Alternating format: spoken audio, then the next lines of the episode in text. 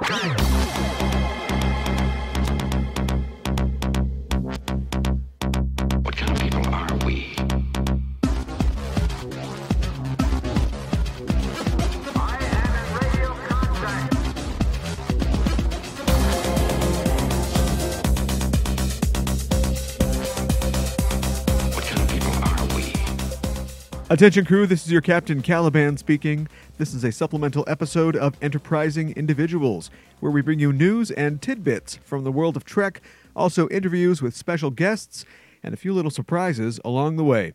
This week we've got a little catch up on some Star Trek and some Discovery news that's been waiting in the hopper for its chance to escape, plus a review of the new Netflix series Lost in Space. Yeah, ever heard of it?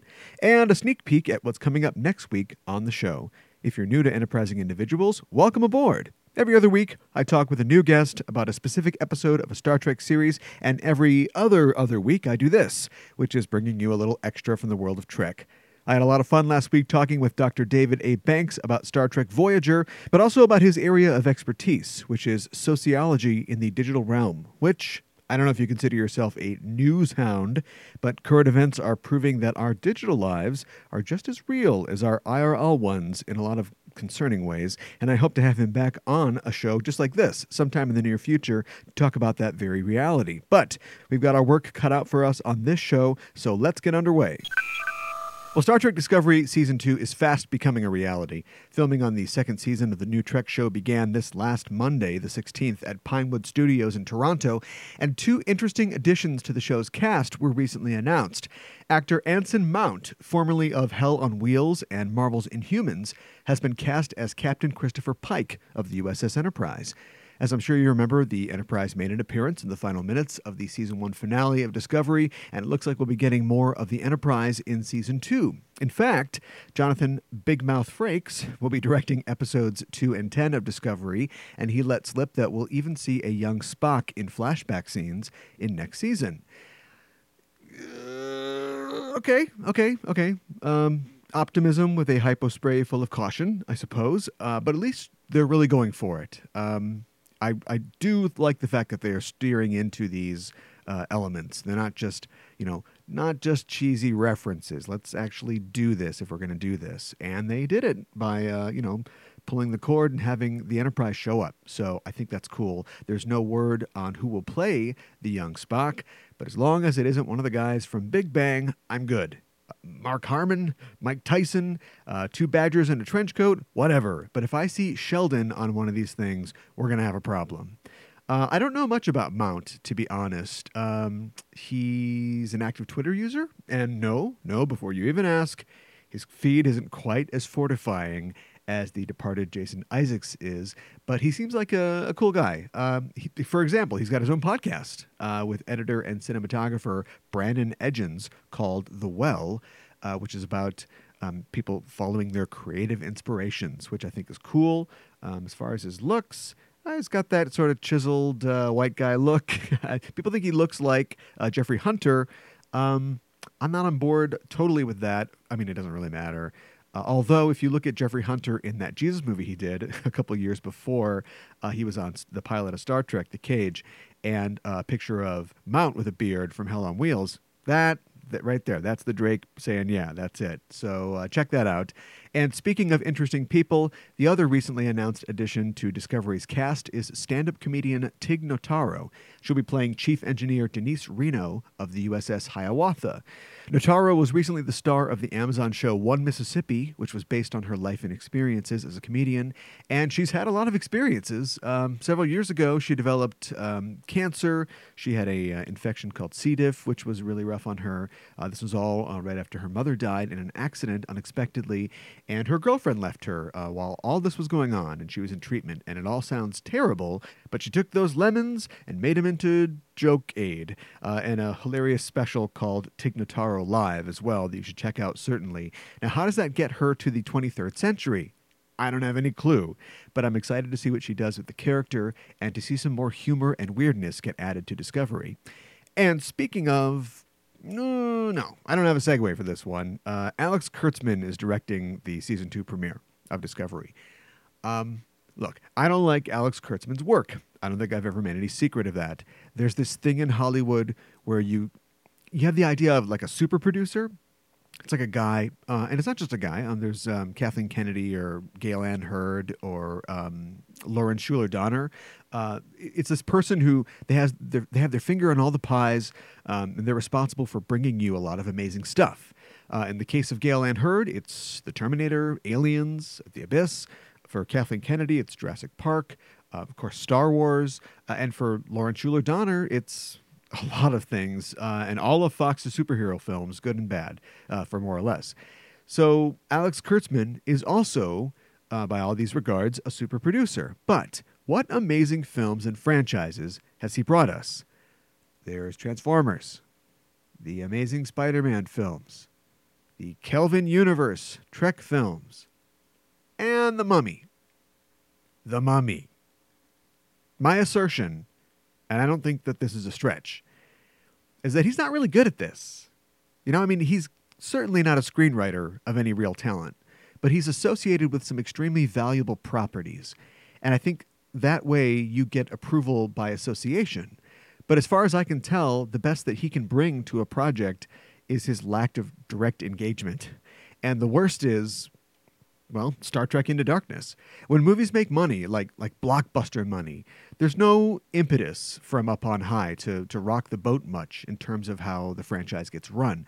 So you definitely don't have to be very good if you manage a popular property with talented writers, directors, actors, etc. Simpson and Bruckheimer made millions for years just blowing up pinatas full of cocaine. And who cares if the movies are shallow because we're making a mint and Nicolas Cage's stardom is immortal. Kurtzman, however, has had the cinematic rug pulled out from under him several times in the past few years, uh, with the poor response to The Amazing Spider Man, to the poor response to Star Trek Into Darkness, to his professional split with Robert Orci, and that's a whole other segment, to the poor reception of his first blockbuster directing credit and his second directing credit period, The Mummy. The dismal showing of The Mummy at the box office as seen is one of the factors, maybe the main one, that stopped uh, dead Universal's plan for its Dark Universe line of monster movies. So it looks like reality is catching up with Kurtzman. You don't have to be good at this, but you have to be better than he's being. And it should be good news that the shine is off his star for lovers of good movie content, but I knew that it would be bad news for Star Trek Discovery fans because getting shown the door in movies would mean that he had a lot more time to spend in his role on Star Trek Discovery as executive producer and co creator. Kurtzman co wrote the series pilot, The Vulcan Hello, which I think we'd all agree is not the best the show's been. And sure enough, now he's taking the director's chair for the second season premiere. What does this all mean, you ask? Should I cancel my CBS All Access subscription? Do I now have a valid excuse for never subscribing to Access in the first place? I don't know. I mean, one person can't ruin something, right? Maybe he and Akiva Goldsman will cancel each other out. Somebody on this show, most likely Gretchen Berg, Aaron Harberts, Kirsten Beyer, a bunch of other names I'm forgetting. Somebody is creating amazing new characters and cool outfits and tense situations and moral quandaries, and that's the stuff I'm going to enjoy and focus on going forward, despite the empty explosions and pandering reference porn that sometimes gets in the way. No release date is yet available for season two of Discovery, but it shouldn't be too long, and I can't wait. Just one request no mummies, please. Okay, thanks.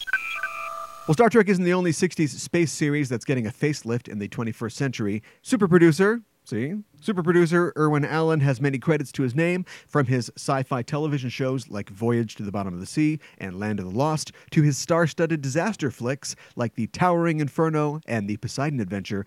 But stars of a different kind are more important to his arguably most influential property, specifically being lost among those stars.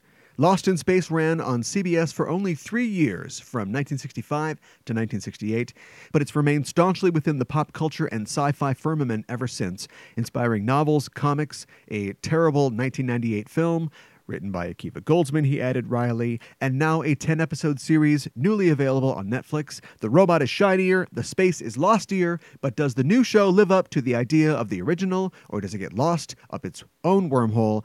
There's no need for a tease. I don't know why I'm doing this. I'm going right into the review. Here it is. Uh, Lost in Space on Netflix. I came into this with very, very high hopes, or at least fairly high hopes. And just to let you know, um, this won't be a spoiler review. I'll just be talking about the first, first couple of episodes, so don't worry about spoilers. Um, I don't, like a lot of viewers um, my age, which is old but not that old, Um, I have a affection for Lost in Space. I always like when you can catch it on MeTV uh, or in syndication or what have you. It's become harder to come by uh, in these days, although you can get it on YouTube. I think there's a couple episodes on YouTube. And if you go back and watch them, um, they're not great. I mean, they're not bad, uh, but they're not. They're definitely not up to our you know golden age of TV standards. But they're really not even up to um, Star Trek's standards. One of the things I love about the original series is that yeah, okay, changing social mores and better uh, cardboard technology aside, uh, they really hold up. Like they are just good TV. Um, there's a lot of TV from that time that's the same. Uh, you know, Mission Impossible, uh, Bonanza. Insert your favorite show here. It's definitely in the old form of TV, which is the reset. Uh, the, the the main characters we know just running into a guest star every week, uh, but it's one of the best examples of that.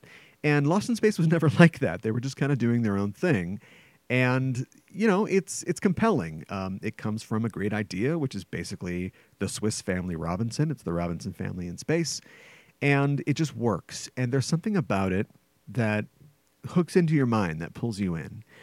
And my uh, probably, sadly, um, biggest point of connection uh, with it was the 1998 film, because as somebody without an internet to speak of at that time, um, I, you know, I wanted some more Lost in Space. I thought, oh, great. And this is a point where I can unironically like Matt LeBlanc, so and Gary Oldman. So let's do this. And of course, movie's not good. It's too bad. Um, but you know, there's just something about it still. Like if the movie is on, I will watch it as well. And this is a completely different take. Now, it's not different in that uh, they're they're a basketball team or something like that, but uh, it's taking it more seriously.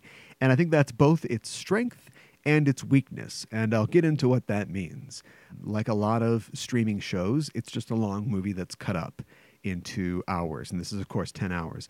And that's fine for some people. I appreciate the Trek esque, uh, you know, you get an hour, um, there's a arc that begins and ends. And we'd all like more continuity in our Trek, or at least we're getting it now with Discovery. Um, but I'd, I'd like a little more structure. We don't get that here, but it's fine. I didn't miss it all that much. Um, the family is what you'd expect. Uh, we've got John and Maureen, and of course Judy, Penny, and Will. Um, there's no real twists and turns. I mean, if you're familiar with the original series, they're just a family. I mean, there's not a lot to know about them. They're all smart, capable, and plucky, like a good uh, 60s sci-fi uh, hero would be. Um, and it, they're led by Professor Robinson. Uh, there's a great dynamic in this, in that Mr. Robinson is a um, a soldier. He's a. Um, I don't think they really in the early uh, episodes they don't really get into what he does, but he is uh, distant from the family because he's on deployment, and that creates a rift between, between him and Maureen. Maureen is a um, well, she's kind of a rocket scientist, but she's you know she's in STEM, and so they're about to get a divorce before the um, show starts. So they get pulled into this program I should give you the setting too. Um, in the original series, um, overpopulation has forced us to look for uh, new worlds, new homes on other stars, and in this case, it's an environmental uh, sort of apocalypse, and so that's you know in keeping with how we see, um, the, you know, dystopia sort of creeping in around the edges of our future, and so they are all chosen to go on this thing and um, with a bunch of other families, and it creates this great thing because it isn't just June Lockhart, you know, just saying, "Yeah, honey," uh, or every once in a while uh, getting mad uh, at John because he's not, um, you know, treating her like an adult or something like that. What you'd expect from something that's a little backwards in terms of sexual politics. There's a real family dynamic uh, present here, and I think I'd apply that to the entire show. Uh, I think it's a focus on family. I think it's family entertainment. It's PG, uh, TV PG but I wouldn't say that it talks down in the way that you think that I don't know, a Nickelodeon special or a Freeform. Nothing against those um, those networks or those brands, but eh, you would think of it uh, as a show talking down to a family. Like the family is at the center of this. It put me in the mind of the Fantastic Four, really. How the Fantastic Four should be doing what superheroes do, saving the world, uh, fighting cosmic bad guys. But how does their family dynamic inform how they do that? And that's at play uh, all throughout this show in a way that really honestly surprised me. Um, when I said that I came into this with lowered or at least realistic expectations. Um, what I meant by that was, and we've been talking about creators that we don't have a lot of faith in, or at least I have on this show. Um, it this show comes from two guys who I have absolutely no faith in uh, at all. Matt Sazama and Burk Sharpless. Uh, they're a writing team who's written quite a few movies recently, and it's things like Dracula Untold, uh, The Last Witch Hunter, Gods of Egypt, the Power Rangers reboot. Uh, I mean, you know, I'm not throwing stones, but it's certainly not um, A level fare and not even like well uh, rated or financially successful fare. So, you know, before you say that I'm prejudiced against quote unquote dodgy creators, I think if you give somebody a chance to do something and it's somewhere they fit and they get to do what they want, uh, they can do something great. So, Alex, I'm still pulling for you. But anyway, back to Lost in Space. They've really done a good job um, creating this family unit. Um, Maureen and John fight over who has access to the kids, not because they're actively fighting in like a, you know, custody battle type way, but because John doesn't know them well. He's spent many of their formative years um, on deployment, and so they've kind of become her kids. You know what I mean? And it's that's when you're stranded on a planet and you're worried about aliens or whatever coming after you, that suddenly takes on a whole new dimension. That conflict.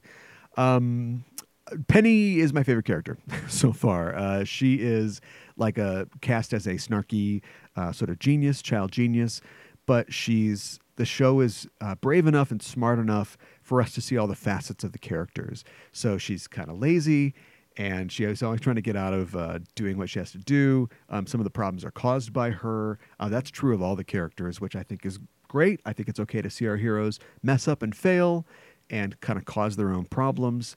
Um, this isn't Star Trek, where we're all we all made it through the academy. Uh, each one of uh, those red shirts that died on that planet with the goo monster were Starfleet's finest. Um, this is a family. Now it raises questions: Why are we letting kids go off and be astronauts and they could burn up on reentry? But it's a serious situation. We got to find a home. Earth is dying. Um, I have one complaint, and that's about um, the character of Judy.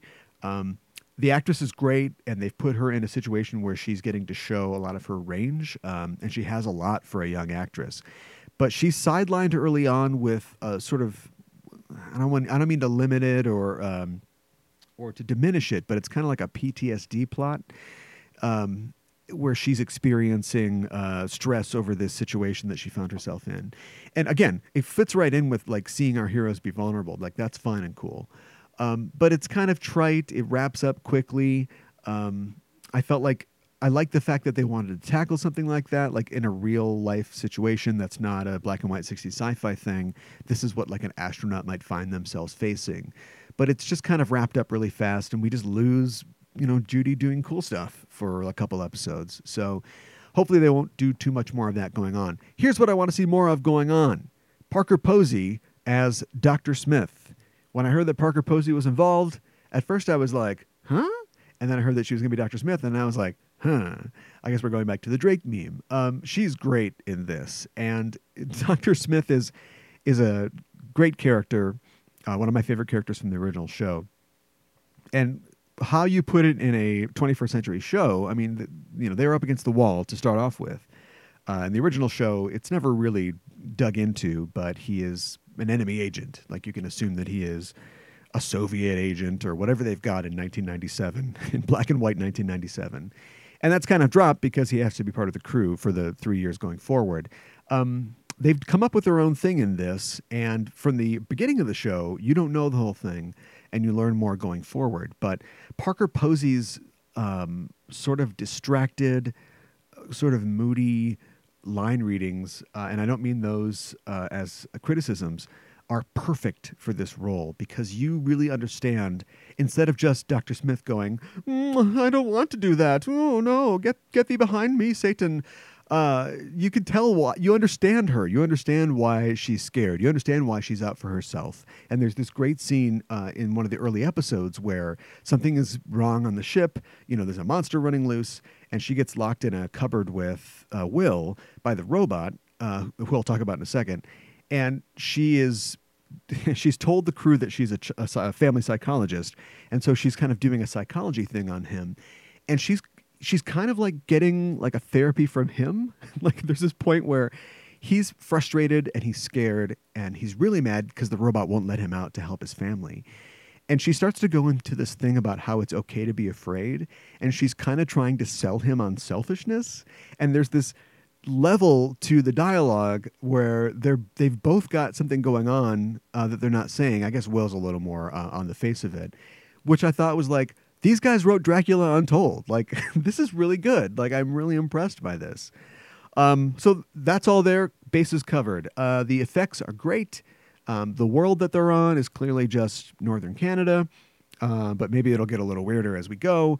But the show is beautiful. It looks good. I can't say much about Don West because he is not really in the. He is in the show, but not a lot in the early episodes. So maybe we'll see more of that. So I guess from a guy with a Star Trek show, um, I'm saying you should check out Lost in Space on Netflix because I've been really impressed. And if you check it out and you're impressed by it, or if you're not impressed by it, you can let me know on social media at Enterprising Individuals on Facebook or Twitter, or at EISTpod at gmail.com. Before I finish, I do want to talk about the robot, who of course was a big part of the original show and is in this show as well. And if this is the pa- this is the part where we're gonna put a little little mustard on this, right? Like we're not just gonna do a big, you know, Robby the robot type thing. Uh, we got to go somewhere with this. And so, of course, what do we do? Do we make it CGI? Do we make it all flowy and, and liquid and weird? Um, they've done something cool with it. Like it's an it's a cool design. It's got future uh, aspects to it. It's got retro aspects to it as well. And I was floored to find out that it's mostly practical. There are parts, you know, where it's CGI, of course, but they've done a real, you know, real time practical suit. There's a guy in the suit in such a way that it's amazing to look at. Like I know you can do a lot, a lot of things with 3D printing now, but it blows me away. Like it's just it's really well designed. Um, the robot has a mysterious past because of course he does because this is the tw- 21st century storytelling. And so the show gets into that as we go. But i think it's another good reason to um, check out the show. People are talking about a spin-off. The robot needs his own spin-off. Really? Uh, okay. M- maybe they'll go with that. Netflix is making 8000 new more shows so maybe they'll do that. But uh, before they do i say check out this one.